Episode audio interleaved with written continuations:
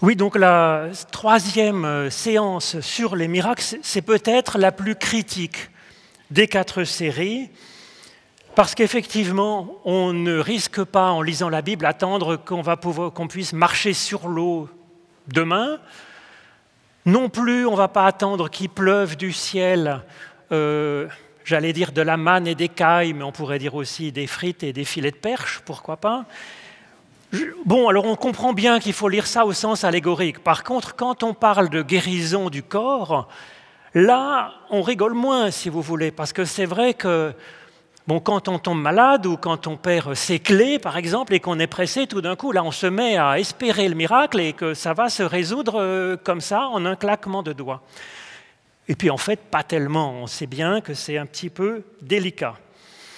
Alors, Pourtant, les miracles, il y en a plein dans la Bible, et en particulier dans les évangiles, dans les quatre évangiles, puisqu'on en a quatre dans la Bible officielle.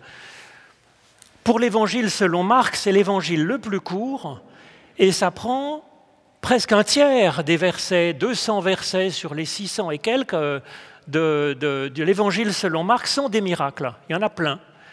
Pour l'évangile selon Jean, c'est différent. Il n'y en a pas tant que ça, mais ça vient vraiment structurer l'évangile selon Jean. Il y a sept miracles, grands miracles, qu'on appelle d'ailleurs dans l'évangile selon Jean des signes, séméon, ce qui nous invite aussi à les décrypter comme étant importants, bien sûr, hein, pas simplement à les recevoir euh, tels quels, comme s'il y avait le mot euh, prodige ou euh, quelque chose comme ça. Donc, ils viennent structurer le plan même de l'évangile selon Jean. Il y a sept grands miracles, sept signes. Il y a aussi deux fois cette parole de Jésus, je suis quelque chose, ou je suis tout court. Donc c'est vraiment le leitmotiv important dans l'évangile selon Jean. Et pourtant, ces miracles, ces guérisons physiques nous posent un vrai problème. Jean-Jacques Rousseau disait que lui, alors il était vraiment, il les aurait enlevés, il les aurait enlevés du texte biblique parce que c'est repoussant, c'est choquant, c'est trompeur. Et donc il dit, euh, ôtez les miracles de l'Évangile et toute la terre entière tombera aux pieds de Jésus-Christ. Les pasteurs de Genève, parce qu'il était juste à côté, bon, ils ne sont pas très contents, ils disent, mais non, qu'est-ce que c'est que ce bonhomme qui dit n'importe quoi? À l'inverse, donc au XVIIIe siècle aussi Blaise Pascal, qui reprend ce que dit euh, l'immense Saint Augustin. Il dit que pour lui, c'est fondamental. Alors pour nous, qu'est-ce que c'est? Alors oui, je suis d'accord, il y a un vrai risque quand même dans, les miracles, dans les récits de guérison miraculeuse en particulier, un risque de, manipulation par l'Église, par le chef religieux qui dit j'ai la télécommande euh, et je vais pouvoir... Euh, euh, si vous êtes bien sage, si vous croyez à ce que raconte mon Église, si vous allez assez l'Église, si vous avez assez la foi, j'ai la télécommande et pop, je peux changer et faire venir le miracle dans votre vie. Bien sûr, quand ça ne marche pas, c'est votre faute, vous n'avez pas assez bien prié, vous n'avez pas assez bien cru, donc non seulement vous êtes malade, mais en plus, ben, vous êtes un peu responsable sur les bords, parce que si vous étiez plus croyant, bien sûr, l'Éternel, avec toute sa bonté et sa puissance euh, totale, euh, ben, vous aurait donné la guérison. Ce qui est, bon, on a attrapé à la fois la peste et le choléra avec cette affaire. Donc il y a un vrai risque, si vous voulez. Il y a un vrai risque de manipulation par d'autres personnes, mais il y a aussi un risque psychologique interne en se disant le malheur m'arrive, la maladie m'arrive, Qu'est-ce que j'ai fait au bon Dieu euh, Oui, il y a un vrai risque euh, psychologique, spirituel dans l'affaire. Et pourtant, et pourtant, ces miracles, ces récits de miracles sont faits pour être extraordinairement libérants, euh, pour nous aider à avancer. Ils sont très bien rédigés, chaque mot compte, et si on fait attention, eh bien, ça peut vraiment nous aider. Alors je prends un premier miracle, hein. c'est euh, la guérison de l'aveugle. Alors je ne sais pas comment je fais tourner ce petit film. Attendez, j'ai un petit film. Non, c'est pas dans ce sens-là. Il faut peut-être que j'appuie avec. Euh, voilà. Alors c'est un film, c'est Zeffirelli, c'est un, un, film connu sur Jésus-Christ. Alors je vais vous lire le texte pendant ce temps-là, en voix off. En passant, Jésus vit un homme qui était aveugle de naissance.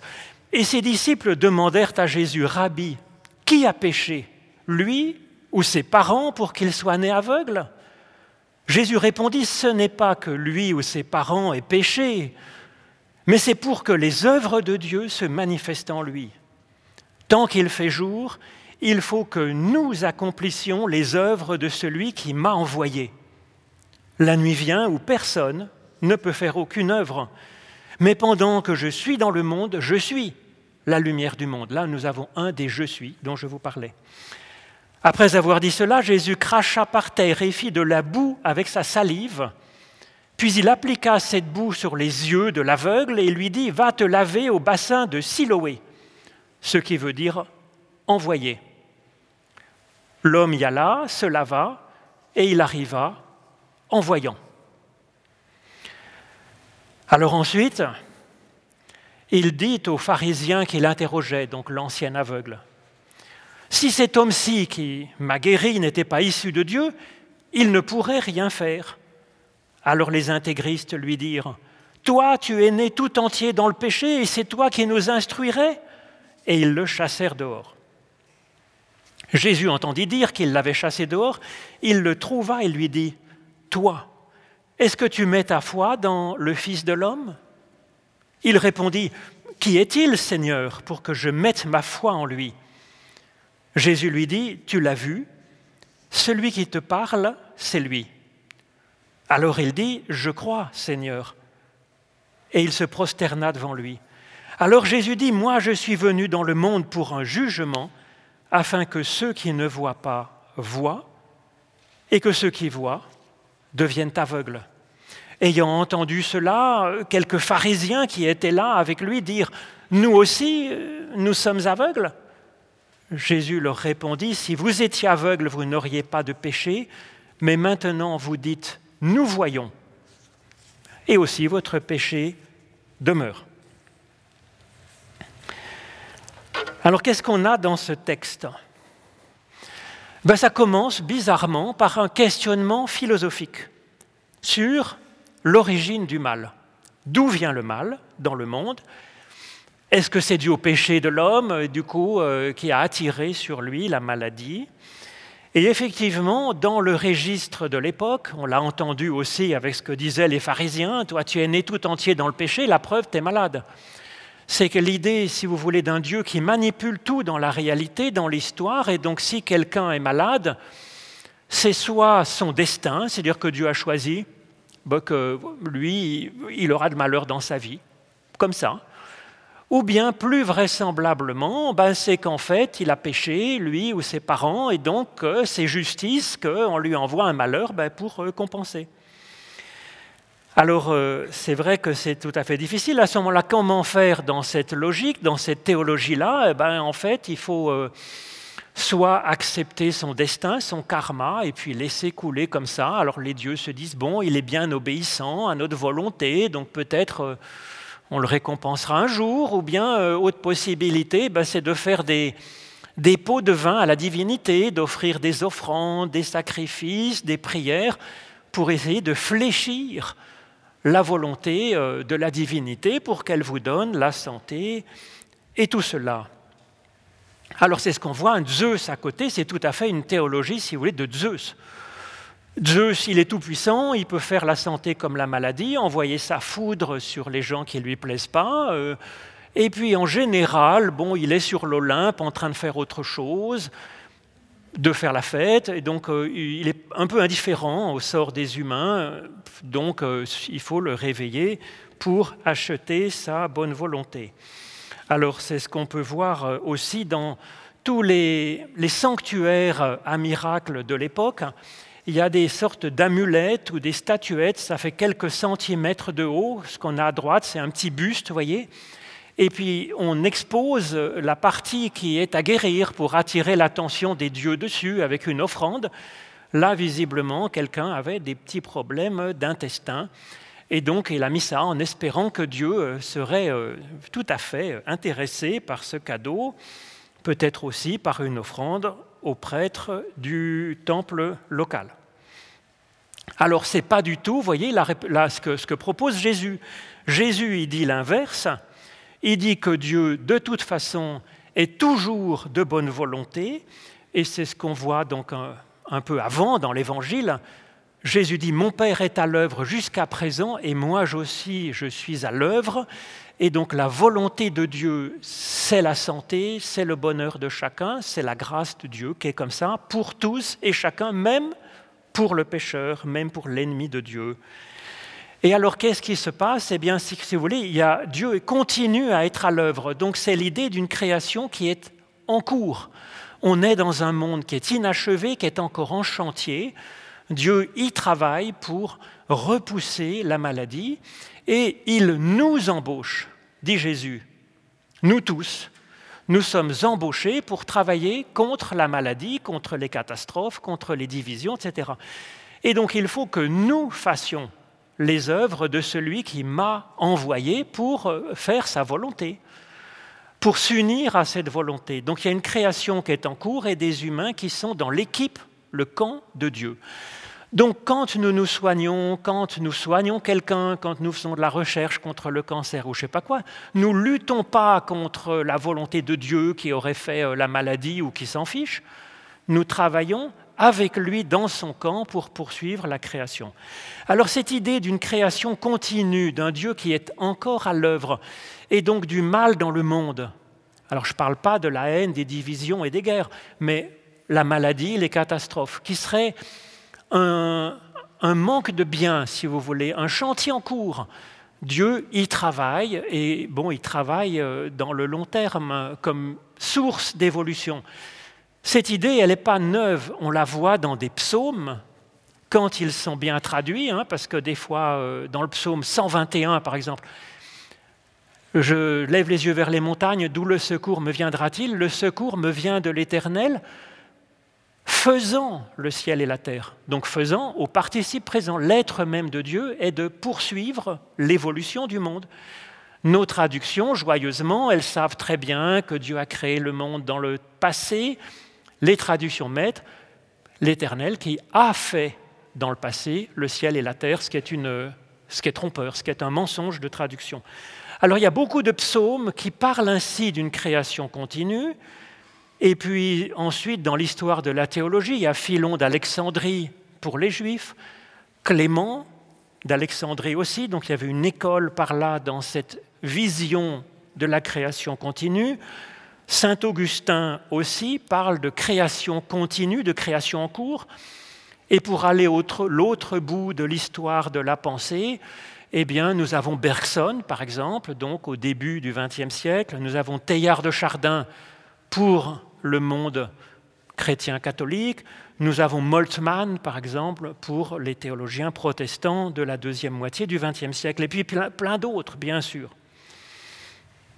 Donc la maladie n'est pas la volonté de Dieu, et donc on peut prier, par exemple, Notre Père, que ta volonté soit faite, ben oui, parce qu'elle n'est pas faite partout, et nous unir à la volonté de Dieu, d'un Dieu qui est 100% bon, qui, dont la volonté est toujours que euh, l'humain progresse. Alors nous aussi, nous ne sommes pas finis, et c'est ce qu'exprime l'idée d'un aveugle de naissance ce n'est pas un accident, c'est qu'il n'est pas tout à fait fini. Donc il s'agit de poursuivre l'œuvre de création de Dieu pour que cette personne soit un peu plus aboutie dans son développement, y compris dans son corps. Alors c'est ce qu'on voit dans la démarche de Jésus, si vous voulez, c'est intéressant. En quelques mots, en passant, Jésus vit un homme aveugle de naissance il passe, c'est-à-dire qu'il sort de chez lui, il ne fait pas du surplace. Ensuite, il voit. Il voit, il n'est pas indifférent à ce qui se passe. Il ne s'occupe pas simplement de son petit nombril, de ses petites affaires. Il voit. Il voit, au lieu de voir un aveugle, il voit un homme aveugle. Donc même pas fini, même potentiellement pécheur, nous le sommes tous, donc bien sûr aussi un peu. Hein. donc euh, il voit d'abord un homme, un humain un humain, même s'il n'est pas fini, qui a un problème. Et donc après, il dit, il faut que nous fassions, dès qu'il voit qu'il y a un problème, ce n'est pas la question de savoir si l'homme est responsable ou non de son problème de vue, de je ne sais pas quoi, de machin. De toute façon, il y a un problème, quelque chose qui ne correspond pas à la bonne santé, au bonheur, à la, capacité de la personne. C'est un, lieu, un chantier, un chantier pour euh, essayer que ça aille mieux. Donc ça exprime vraiment la grâce de Dieu. Où est-ce que j'en voilà, c'est ça. Alors ensuite, la technique du miracle, qu'est-ce que fait Jésus? Ben, Il fait de la salive, il prend sa salive, il la met avec la poussière du sol, il le met sur les yeux de l'aveugle. Vous me voyez venir, euh, tout a un sens, chaque mot compte, il ne nous dit pas ça comme étant une règle magique euh, pour l'ophtalmologie, je ne suis pas complètement persuadé que ça soit euh, d'une hygiène géniale. En tout cas, si vous voulez, ça, ça veut dire quelque chose. La salive, c'est de la parole de la parole faite matière, si vous voulez, de la parole faite chair, de la parole faite geste, acte, mélangée avec la poussière du sol. Donc c'est bien, ça rappelle, si vous voulez, la genèse de l'humain dans les premières pages de la Bible, qui est à la fois fait de poussière du sol et puis de paroles de Dieu, de lumière, qui se viennent dynamiser, si vous voulez, mettre, en, mettre vivante la poussière du sol, la matière. Donc c'est une création de l'humain qui est poursuivie. C'est ça que ça veut dire. Alors ensuite, il sait apprendre non pas à la lettre, mais comme un signe, nous dit l'Évangile selon Jean, c'est-à-dire qu'il faut le décrypter pour le faire nôtre et puis l'appliquer ensuite pour que nous fassions les œuvres de Dieu, participer à la genèse des autres. C'est un mélange de paroles, de sens, d'intention, de, beauté, et aussi bah, d'actions concrètes, de, que ça, ça, prenne chair, que ça se fasse, que ça s'incarne, si vous voulez. Et puis ensuite, ça, on le voit dans le dessin d'ailleurs, dans la, peinture, hein, c'est assez violent, c'est-à-dire que l'aveugle n'a rien demandé à personne, ça exprime ça aussi la grâce. L'action de, Jésus qui, qui va vers la personne, elle mérite d'aller mieux, mais quand même, il faut qu'elle participe pour la suite, qu'elle participe à sa guérison. C'est-à-dire qu'il l'envoie à un bassin d'eau qui s'appelle envoyé. Là aussi, si vous voulez, tout a un sens, c'est-à-dire qu'un être humain, ce n'est pas seulement un être humain qu'on façonne comme un objet, comme une poterie à partir de la terre, c'est quelqu'un qui, est vivant et qui est digne de rendre vivant les autres. Donc c'est pour ça qu'il est envoyé vers la piscine qui s'appelle envoyé, pour qu'il participe, qu'il soit incorporé dans ce nous qui doit faire le bien, la vie, augmenter les autres. Et c'est ça qui fait de lui finalement un être humain. Alors c'est raconté comme une guérison physique. L'aveugle était aveugle, et après il voit. C'est raconté comme une guérison physique. Mais le texte même, vous l'avez entendu dans la deuxième partie du texte, fait une relecture au sens spirituel, figuré de cette guérison physique. Jésus euh, a un dialogue, est-ce que tu mets ta foi dans le Fils de l'homme? Alors Fils de l'homme, ça peut être un nom pour le Messie, qu'est Jésus, ça peut être aussi Fils d'Adam, c'est-à-dire voilà le fils de la poussière, de l'Adama en hébreu, c'est la poussière du sol. Oui, nous sommes fils de la poussière du sol, et en même temps, il faut voir, si vous voulez, cette dynamique de l'humain qui sort de la poussière. Qui est-il, Seigneur, que j'ai foi en lui C'est-à-dire que je puisse placer ma confiance dans cette euh, dynamique finalement? Jésus est reconnu comme le Messie comme le fils d'Adam véritable, et, lui-même s'associe finalement à ce geste, à cette façon d'être. Et c'est comme ça qu'il y a une deuxième étape finalement dans cette, euh, dans cette guérison euh, de l'aveugle. Et puis les intégristes de l'époque, ils sont tellement sûrs de n'avoir rien à apprendre parce qu'ils ont déjà the vérité, qu'il ne regarde même pas, si vous voulez, et donc il n'y a pas plus aveugle que celui qui euh, n'a pas envie de voir parce qu'il pense déjà avoir tout vu. Alors comment est-ce que finalement ce miracle peut marcher? Jésus, il annule la résistance de la personne à guérir, peut-être, dans un sens, voyez, parce que il lui dit euh, qu'elle est digne d'être guérie, même si elle se pensait euh, complètement pécheresse ou euh, issue d'une lignée mauvaise. Et puis il lui dit qu'il est capable de faire les œuvres de Dieu. Il est capable de Dieu, finalement. Et qu'il est digne d'ouvrir les yeux, tel qu'il est, même pécheur ou imparfait ou pas fini, et qu'il est même digne, que c'est intéressant d'ouvrir les yeux parce qu'il pourra comme ça participer à l'œuvre de Dieu.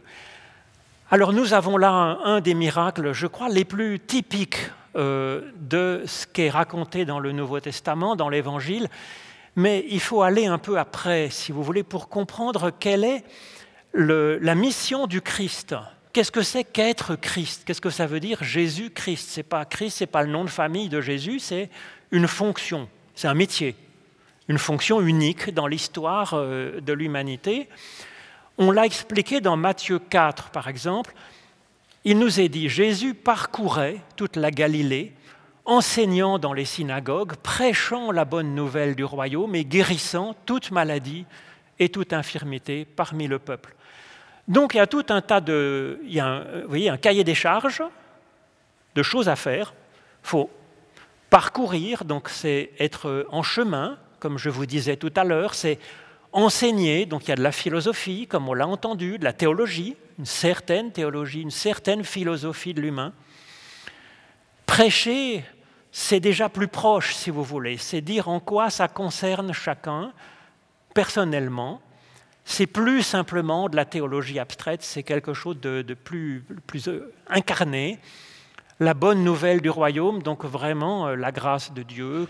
Et puis, guérissant, Guérissant, c'est mettant en œuvre ce qui est déjà annoncé, si vous voulez, parce qu'il ne euh, suffit pas de mettre des belles paroles. Il est dit que le royaume euh, s'approche, s'est approché, ben, il le manifeste. Alors c'est une action à faire, mais c'est un peu plus compliqué que ça, parce que le Christ, c'est à la fois une mission euh, à accomplir dans l'histoire, et en même temps, il est le type même de l'humain accompli. Et c'est ce qu'essayent de nous raconter les évangiles. Alors c'est intéressant parce que Jésus, selon Rembrandt, Rembrandt est le premier, en tout cas, c'est caractéristique, il a essayé de rendre un Jésus très humain en prenant un jeune juif dans le quartier juif d'Amsterdam pour le rendre vraiment proche de ce que nous sommes. C'est une figure de, de l'humain normal tel que nous pourrions être. Alors, dans l'histoire, il y a des gens qui ont plutôt se sont intéressés au Christ philosophe. Ça, ce sont des dessins du début du IVe siècle dans les catacombes de Rome. Donc ils expriment dans ces tombeaux euh, ce en quoi ils espèrent en Christ. Des personnes se sont attachées plus au Christ enseignant. Donc la barbe, c'est l'attribut de l'enseignant dans, dans ces symboles alpha, oméga, l'enseignement de Jésus est comme un, commencement de vie nouvelle pour nous et c'est la finalité de notre être, de notre développement. C'est A et Z, si vous voulez, en grec. Christ prêche, donc là on a une image de Jésus plutôt en jeune homme, et puis euh, euh, apportant la vie, euh, sauvant même un bouc, c'est-à-dire l'image du pécheur qui est porté, pour le porter à la vie, c'est l'image donc de ce Dieu qui je dirais, pour euh, même les pécheurs et ses ennemis. Et puis il y a l'action de Jésus qui est très présente aussi dans les catacombes. Là, avec une, on voit Jésus passer et une femme qui touche le bord de son manteau et qui en est guérie. Donc c'est une image de l'espérance d'une action, concrète de Jésus euh, dans notre existence aussi. Alors il y a un mouvement qui s'approche de plus en plus. Alors maintenant, je vous propose une autre, guérison, c'est la guérison d'un sourd muet. Donc là, je vous l'ai mis en grec pour ceux qui ont des bons yeux. Hein. C'est Marc 7, 31, 37. Jésus sortit du territoire de Tyr et revint par Sidon vers la mer de Galilée en traversant le territoire de la Décapole. Il est donc en dehors de la terre d'Israël. On lui amena un sourd qui avait de la difficulté à parler aussi. Et on le supplia, Jésus, de poser la main sur lui. C'est un geste de création, hein, d'imposer les mains sur quelqu'un. Il l'amena à l'écart de la foule. Il lui mit les doigts dans les oreilles. Il cracha et lui toucha la langue avec sa salive. Puis il leva les yeux au ciel. Il soupira et il dit Ephata. Il parle araméen comme la personne qui était là. Il lui dit, c'est-à-dire ouvre-toi. Et aussitôt ses oreilles s'ouvrirent, sa langue se délia et il parlait correctement. Jésus le recommanda de n'en rien dire à personne. Mais plus il le leur recommandait, plus il proclamait la nouvelle. Et les gens, en proie à un ébahissement le plus total, disaient Mais il fait tout à merveille. Il fait même entendre les sourds et parler les muets. Alors là, il y a une photo aussi de ce qui s'est passé, de l'événement. Vous voyez, c'est 1657 au musée du Louvre. On voit l'homme à part, un peu avec Jésus, puis la foule qui est un peu loin, avec des ruines romaines. C'est très beau. Alors comment est-ce que ça marche? Il y a cinq gestes. C'est toujours ces, gestes qui sont donnés, euh, c'est pas, pas pour rien, quoi, si vous voulez le prendre à l'écart, loin de la foule, c'est typiquement un geste de, prière, de, se mettre à l'écart, mais c'est aussi une façon de, distinguer. La personne n'est pas un simple numéro dans l'humanité, elle est importante, elle, elle mérite une totale attention particulière. Déjà, c'est un geste fort. Ensuite, il avance ses doigts vers ses oreilles. Le doigt, dans la Bible, quand on regarde, c'est le doigt de Dieu, il sert à écrire les deux tables de la loi. Donc ça, ça vient dire de la parole, si vous voulez, en geste. C'est de la parole en geste. Comme la salive d'ailleurs, hein, qui est mise sur sa langue. C'est de la parole, c'est des langues des signes, en fait, pour quelqu'un qui ne voit, qui n'entend pas. Ça vient dire ça, voilà, je te parle par des signes, tu es digne d'entendre et tu es digne de parler, et même il met sa parole dans sa bouche. Et puis regarde en haut vers le ciel et soupira. Ça, c'est l'idée, je pense, de transmission de ce souffle hein, qui préside à la création de l'humain, là aussi dans la Genèse. Donc euh, tout cela nous dit, voilà, un supplément de création de l'homme. Mais là encore, ça vient de l'extérieur. Et puis, il y a cette parole, vous allez dire, c'est rigolo de donner, de parler à un sourd faut croire qu'il faut le lire au deuxième degré, ou bien que déjà il commençait à entendre. En tout cas, on lui dit Ephata.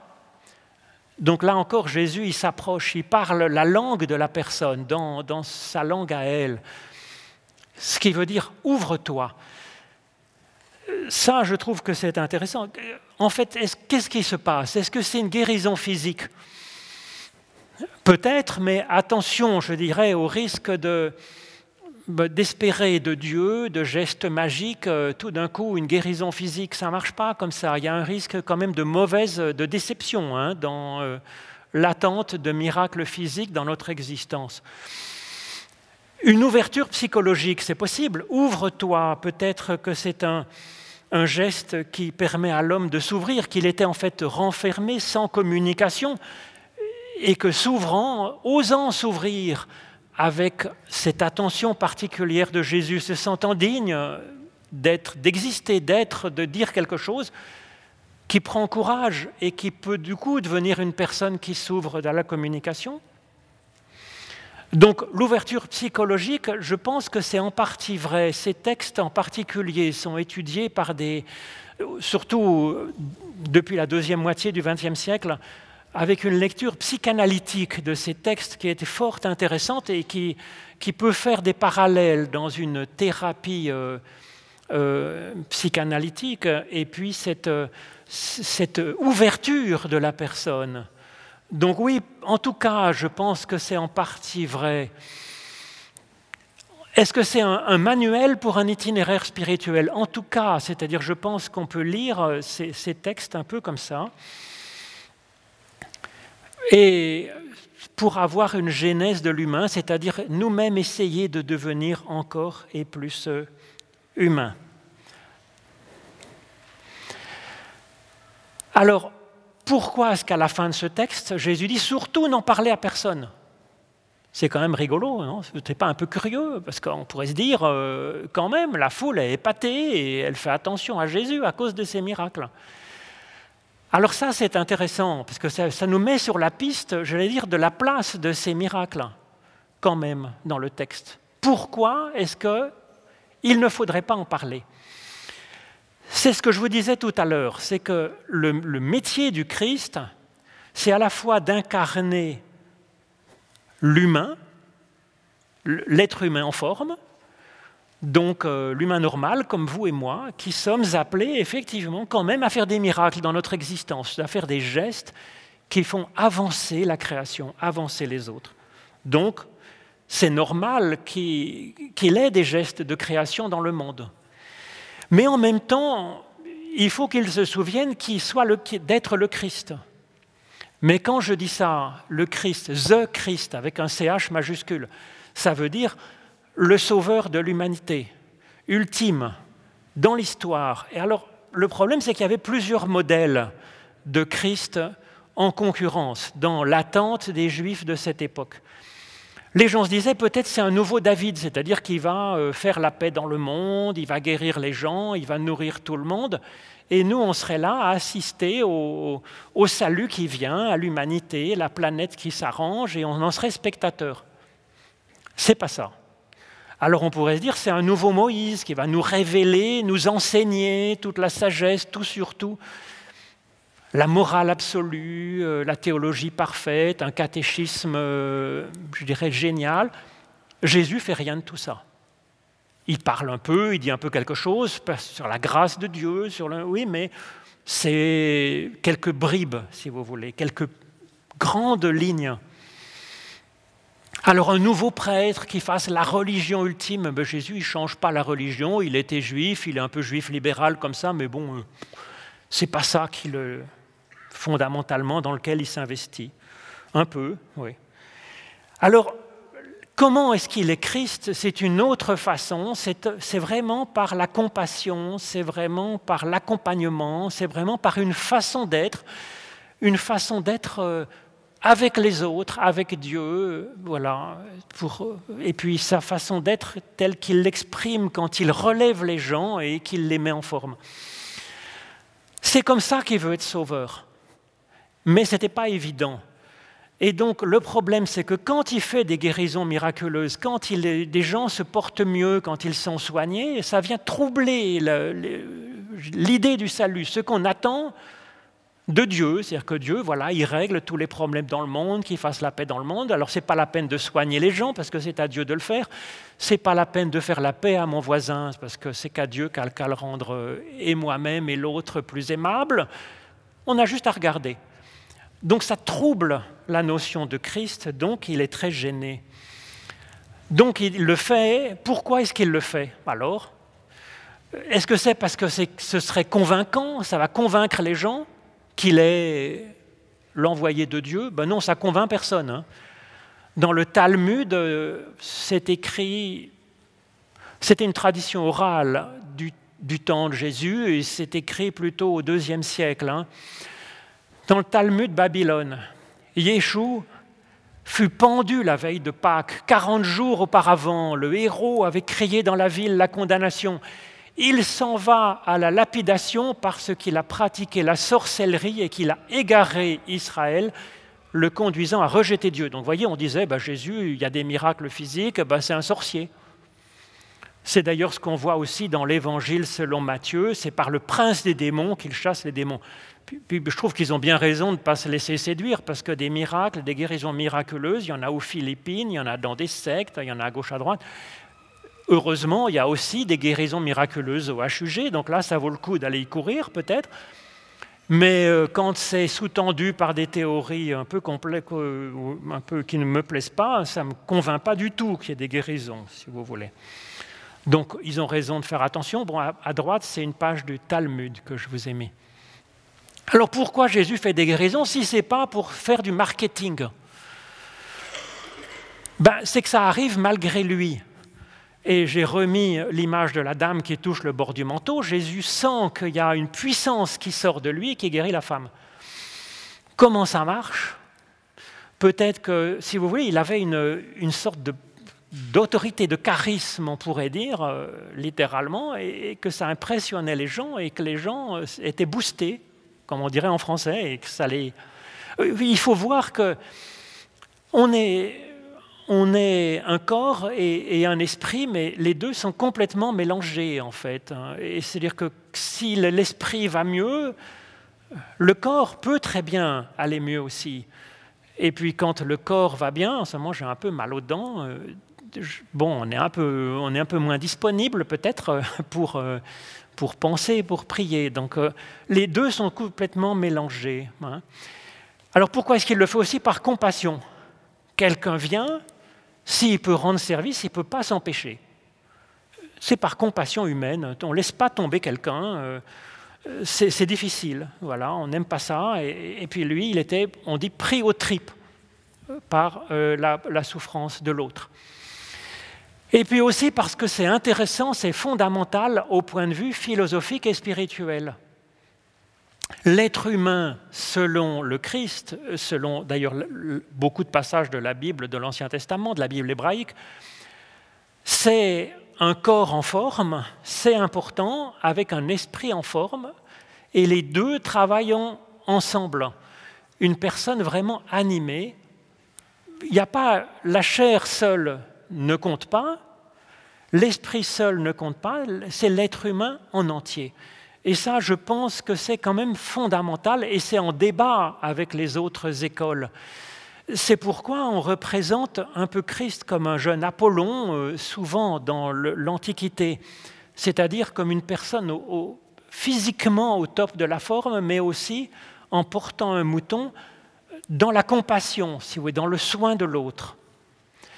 Alors c'est en débat par exemple avec le stoïcisme, qui est une autre grande, grande école de l'époque par exemple, Cicéron, si ton destin est de guérir de cette maladie que tu as, bah, tu guériras, que tu aies appelé ou non le médecin.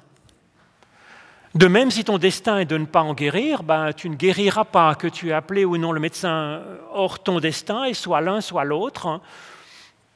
Il ne convient donc pas d'appeler le médecin. CQFD. Voilà, et donc il faut accepter, ben, on est malade, ben, c'est comme ça, et puis du coup, euh, on ne se bat pas contre, on l'accepte tranquillement, puis du coup, au moins, on ne se fait pas de soucis.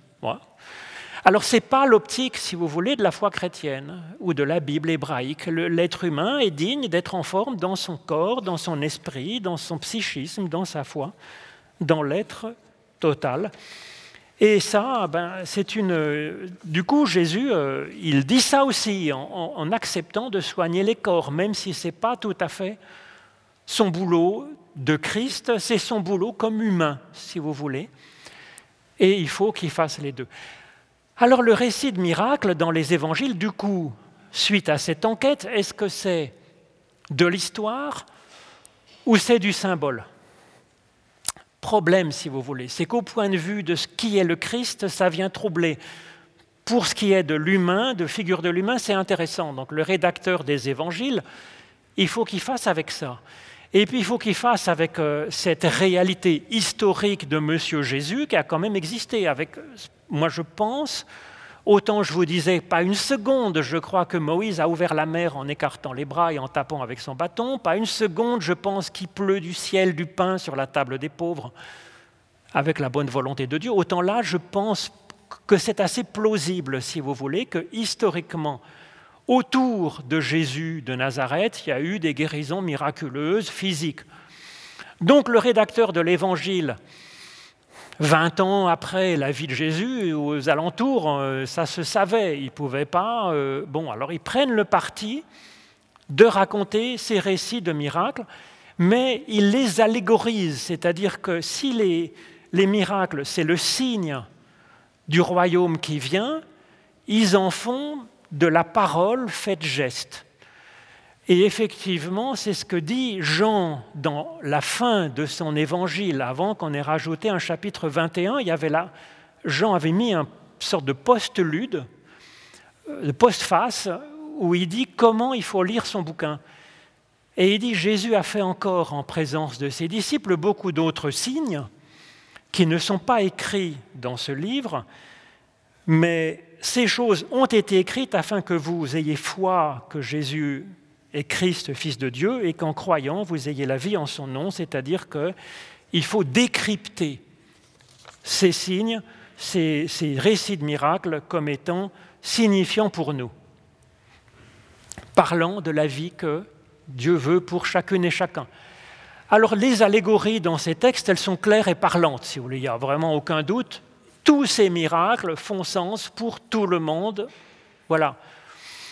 Être aveugle, c'est un manque d'autonomie, et donc on nous promet pas d'avoir, euh, de connaître la vérité, euh, hein, mais de nous ouvrir les yeux ben, pour avoir cette autonomie et voir euh, ce que valent les choses, la vie, les êtres, et puis tracer nous-mêmes notre propre chemin. La lèpre, c'est une souillure, on est sale, on est impur, on est exclu de la société, donc il y a une réintégration comme étant quelqu'un qui est digne, la dignité de la personne, et la réintégrer dans la société. Le paralysé, ben, il saurait peut-être ce qu'il a envie de faire, mais il n'y arrive pas, euh, il n'arrive pas à avancer, c'est notre lot à tous, bien sûr. La main sèche, quand on a une main sèche, paralysée, ben, c'est que on n'arrive pas euh, à agir, à créer, à faire les œuvres de celui qui nous a envoyés. Le démoniaque, il n'est pas maître de son être, il y a comme quelque chose en lui qui n'est pas lui, qu'il n'arrive pas à maîtriser. C'est notre lot aussi à tous. Ça ne veut pas dire qu'il y a des sortes de, de diables, de démons, de virus euh, invisibles, du mal qui viendraient nous infecter, ça n'existe pas. Mais c'est une façon de dire que nous ne sommes pas tout à fait maîtres de notre vie et qu'il y a du mal en nous euh, dont on aimerait bien se débarrasser. Ça peut être des blessures anciennes, euh, la colère, la paresse, que sais-je. Et puis la fièvre, être agité, être brûlant, euh, ne pas pouvoir être bien. quoi. Oui, mais quand on met comme ça, on fait de l'allégorie avec ces récits de miracles, ça donne quelque chose d'intéressant, si vous voulez, bien sûr le boulot est bien fait. Hein. je veux dire, les textes sont bien rédigés et ça fait sens. Hein. mais ça met un peu à plat l'histoire et on rate, j'allais dire, le, ressort essentiel qu'est dans le récit de miracle. Ça dit qu'il y a quelque chose qui est au-delà de nos forces. Ce n'est pas simplement par la bonne sagesse, oui, il faut que je me ouvre aux autres et à ce moment-là, ça ira mieux. C'est, voilà, non, il y a quelque chose que je ne peux pas faire. J'ai besoin de miracles, j'ai besoin d'une force supérieure, d'une force nouvelle, de quelque chose de transcendant. Et en même temps, Jésus souvent débloque à l'intérieur de la personne même la ressource qui va faire qu'elle va guérir. Donc il y a au fond de nous des ressources insoupçonnées que nous ne connaissons pas, que nous n'avons pas le courage, que nous sommes inhibés peut-être pour aller chercher, pour euh, j'allais dire, euh, ressusciter nous-mêmes, nous, que la force, quelque chose en nous que nous ne connaissons pas forcément, vienne euh, nous mettre plus en forme et que euh, voilà, cette source insoupçonnée puisse être débloquée. Et ça, je crois que c'est pas faux. Donc, vous voyez, c'est les deux à la fois. C'est un peu paradoxal, mais je crois que c'est bien ça. Bon, par ailleurs, je pense que Dieu est agissant. Alors c'est plus discutable. Je comprends qu'il y a des personnes qui ne croient pas qu'il y a une puissance extérieure à l'univers qui agisse. Moi, je suis scientifique et j'y crois fortement. Si on n'y croit pas, eh bien, on peut appeler cette puissance ben, cette ressource profonde à l'intérieur de chacun, qui est source de résilience, de guérison. Alors quelques exemples, si vous voulez, de cette libération de la ressource en chacun.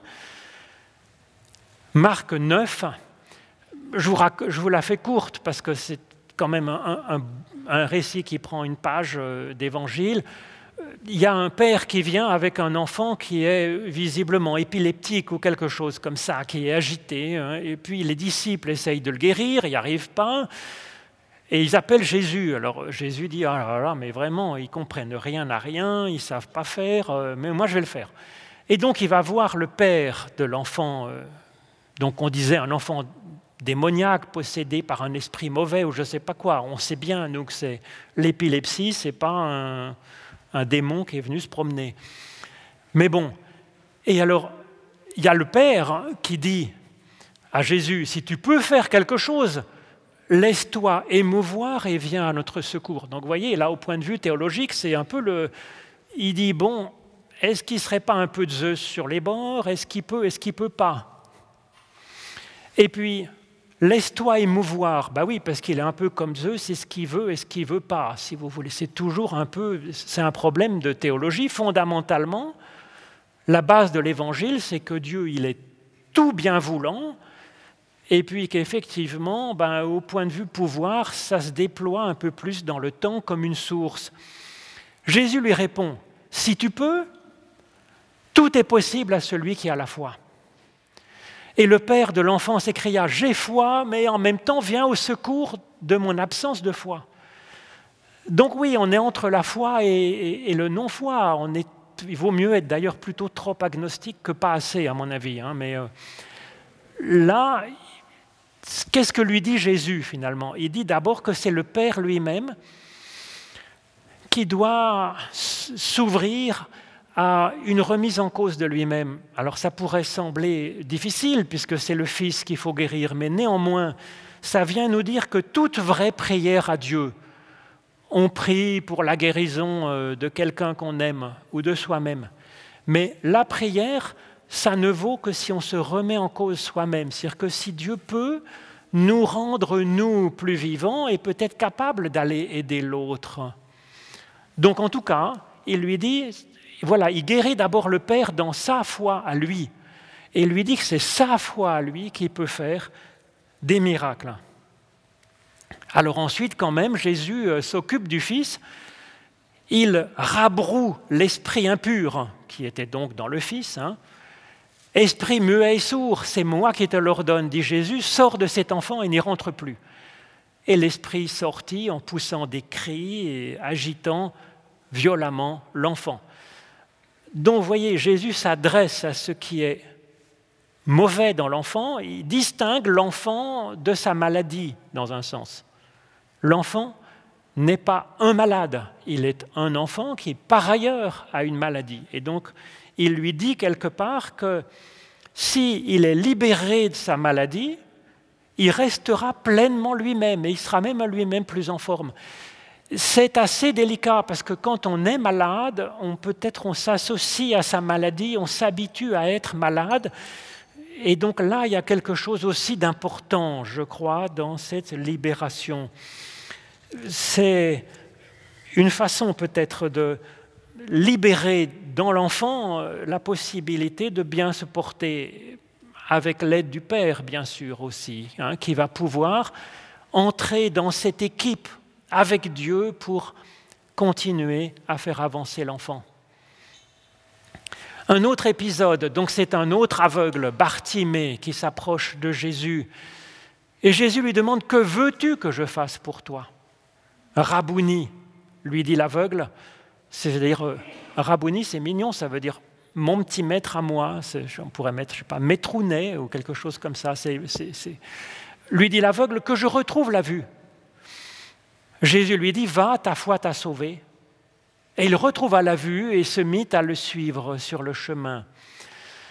Donc le que veux-tu, c'est quand même intéressant, ça, c'est fait pour libérer, si vous voulez, le, désir. Hein. Tu as le droit de désirer mieux te porter c'est, je crois, quelque chose de, fondamental, peut-être dans la psychanalyse aussi, c'est de, libérer la personne comme sujet désirant. Que veux-tu que je fasse pour toi? Et il dit, il y a du jeu qui va s'exprimer, si vous voulez. Hein. Il a le droit de vouloir et de... Mais en même temps, que veux-tu que je fasse, que Jésus fasse? Et puis il dit, va Là, il y a encore un envoi en mission, il y a encore l'idée d'être envoyé, si voulez, comme on l'avait sur l'autre aveugle. Hein. envoyé en mission, envoyé faire les œuvres de celui, de ce Dieu qui est pour la santé de chacun. Ta foi t'a sauvé. C'est-à-dire qu'il lui dit que c'est sa foi à lui qui lui a permis de se sauver. Jésus a débloqué à l'intérieur de lui-même la capacité à avancer et à se porter mieux, à peut-être le droit d'avoir son point de vue aussi hein, sur, le, sur le monde et sur... Alors là, à droite, c'est une page d'évangéliaire euh, égyptien avec de l'arabe en dessous. Alors un autre épisode, il y en a plusieurs dans les évangiles, ça se passe le jour du sabbat. Vous allez me dire, le sabbat, c'est un jour sur sept. Statistiquement, euh, il y avait une de ces rencontres miraculeuses euh, sur sept qui tombait le jour du sabbat. Jésus aurait pu dire, bon écoutez, vous êtes gentil, mais aujourd'hui le guichet est fermé, on n'a pas le droit de guérir les gens ce jour-là, ben, écoutez, vous repassez demain, euh, vous êtes malade depuis 38 ans, vous pourrez bien attendre demain. Non, parce que si vous voulez, le moment de guérir quelqu'un, c'est quand la personne est là et qu'elle a besoin, si vous voulez. Donc là encore, c'est manifester cette compassion, cette proximité, cette disponibilité pour l'autre. Il y a là quelque chose qui manifestement est important, mais en même temps, quand il guérit le jour du sabbat, il va guérir quelque chose de très profond par rapport à la religion elle-même. Il explique Jésus au milieu de la synagogue, il est en train de faire une prédication sur le texte de la Bible hébraïque qu'on lui a tendu.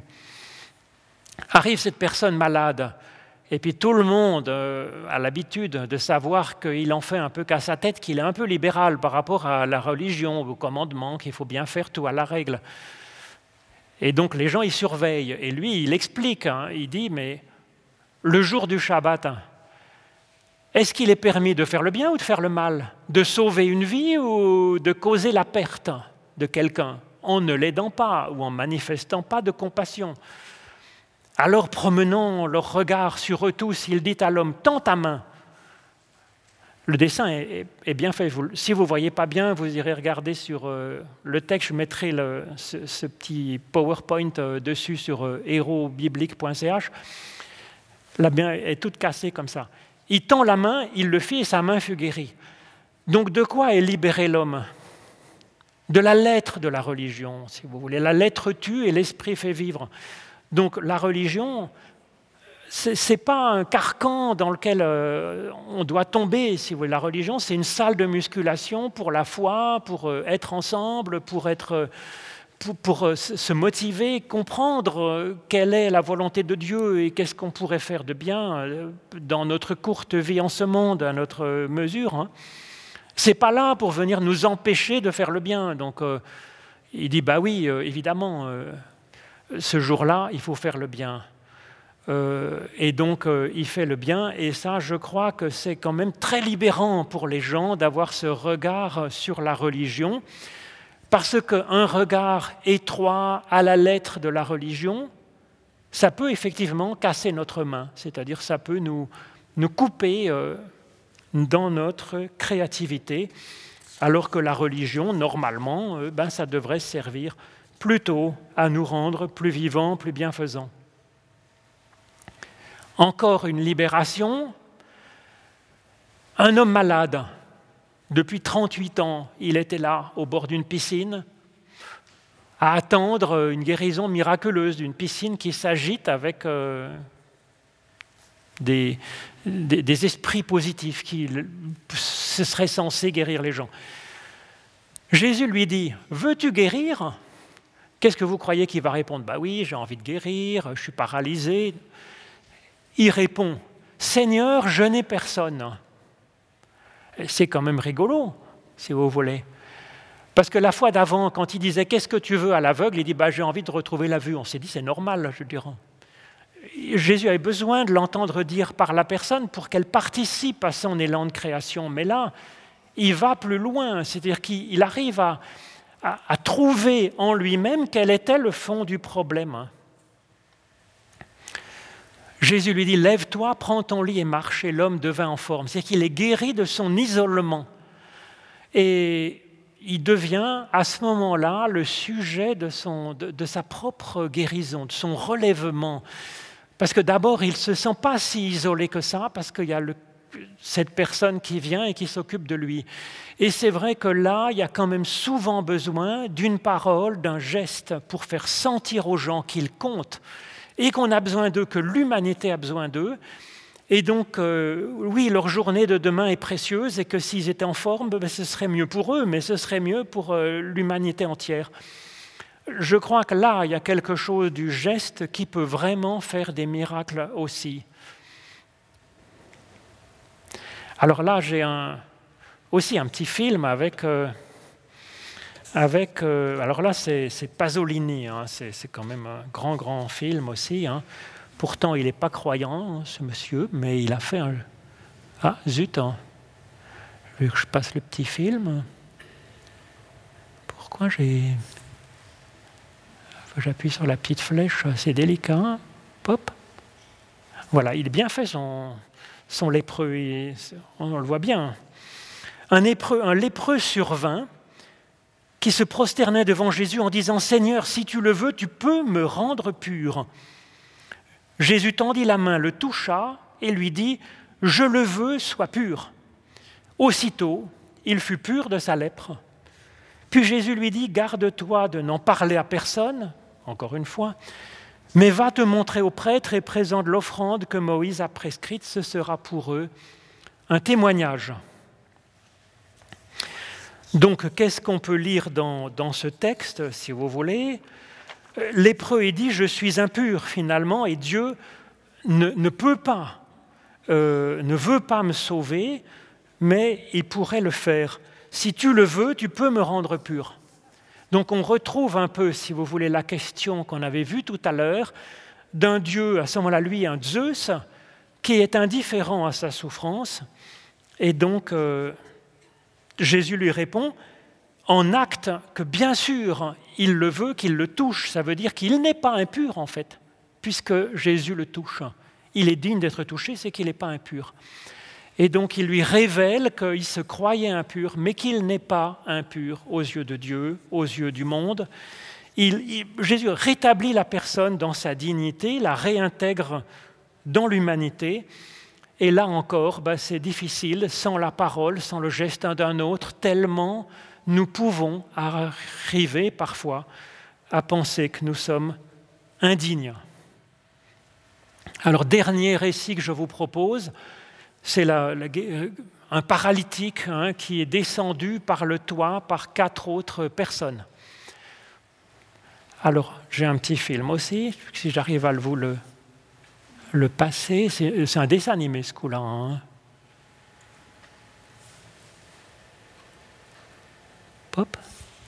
Ça tourne. Ah voilà. Donc il y a des méchants intégristes autour. Et puis, on amena à Jésus un paralytique couché sur un lit.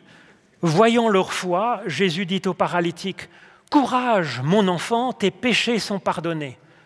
Quelques scribes se dirent alors, mais ils blasphèment. Seul Dieu peut pardonner. Jésus qui voyait leurs pensées dit, mais pourquoi avez-vous de mauvaises pensées? Qu'est-ce qui est le plus facile, de dire tes péchés sont pardonnés ou de dire lève-toi et marche? Eh bien, afin que vous sachiez que le Fils de l'homme a l'autorité sur la terre pour pardonner les péchés, il dit au paralytique, lève-toi, prends ton lit et retourne dans ta maison. Et l'homme s'en alla chez lui. Donc qu'est-ce qu'on a ici? Je vais laisser le temps de guérir le paralytique.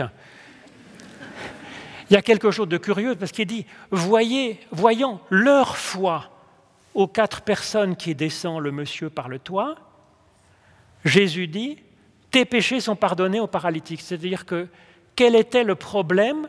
C'était leur foi à eux. Leur foi à eux, c'est d'imaginer que la maladie est source et la conséquence du péché de la personne. Et donc il lui dit bah, que non, euh, euh, ils avaient une belle foi en fait, mais une théologie était malade.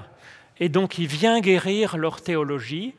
Il n'est pas juste, même quand nous sommes pécheurs, d'être malades, et donc il dit le pardon euh, au monsieur qui était blessé, que c'est voilà, que ce n'est pas une question du pardon, que c'est absolument pas ça la question, que Dieu ne garde pas rancune. Il donne courage en donnant son pardon, il libère de la culpabilité et de la mortification, comme quoi, à cause de nos péchés, nous serions euh, dignes d'être malades et de bien souffrir. Donc voilà les guérisons que je vous propose. Euh, et euh, avec cette libération, si vous voulez, que le Christ nous apporte. Et puis l'appel à prendre soin les uns des autres.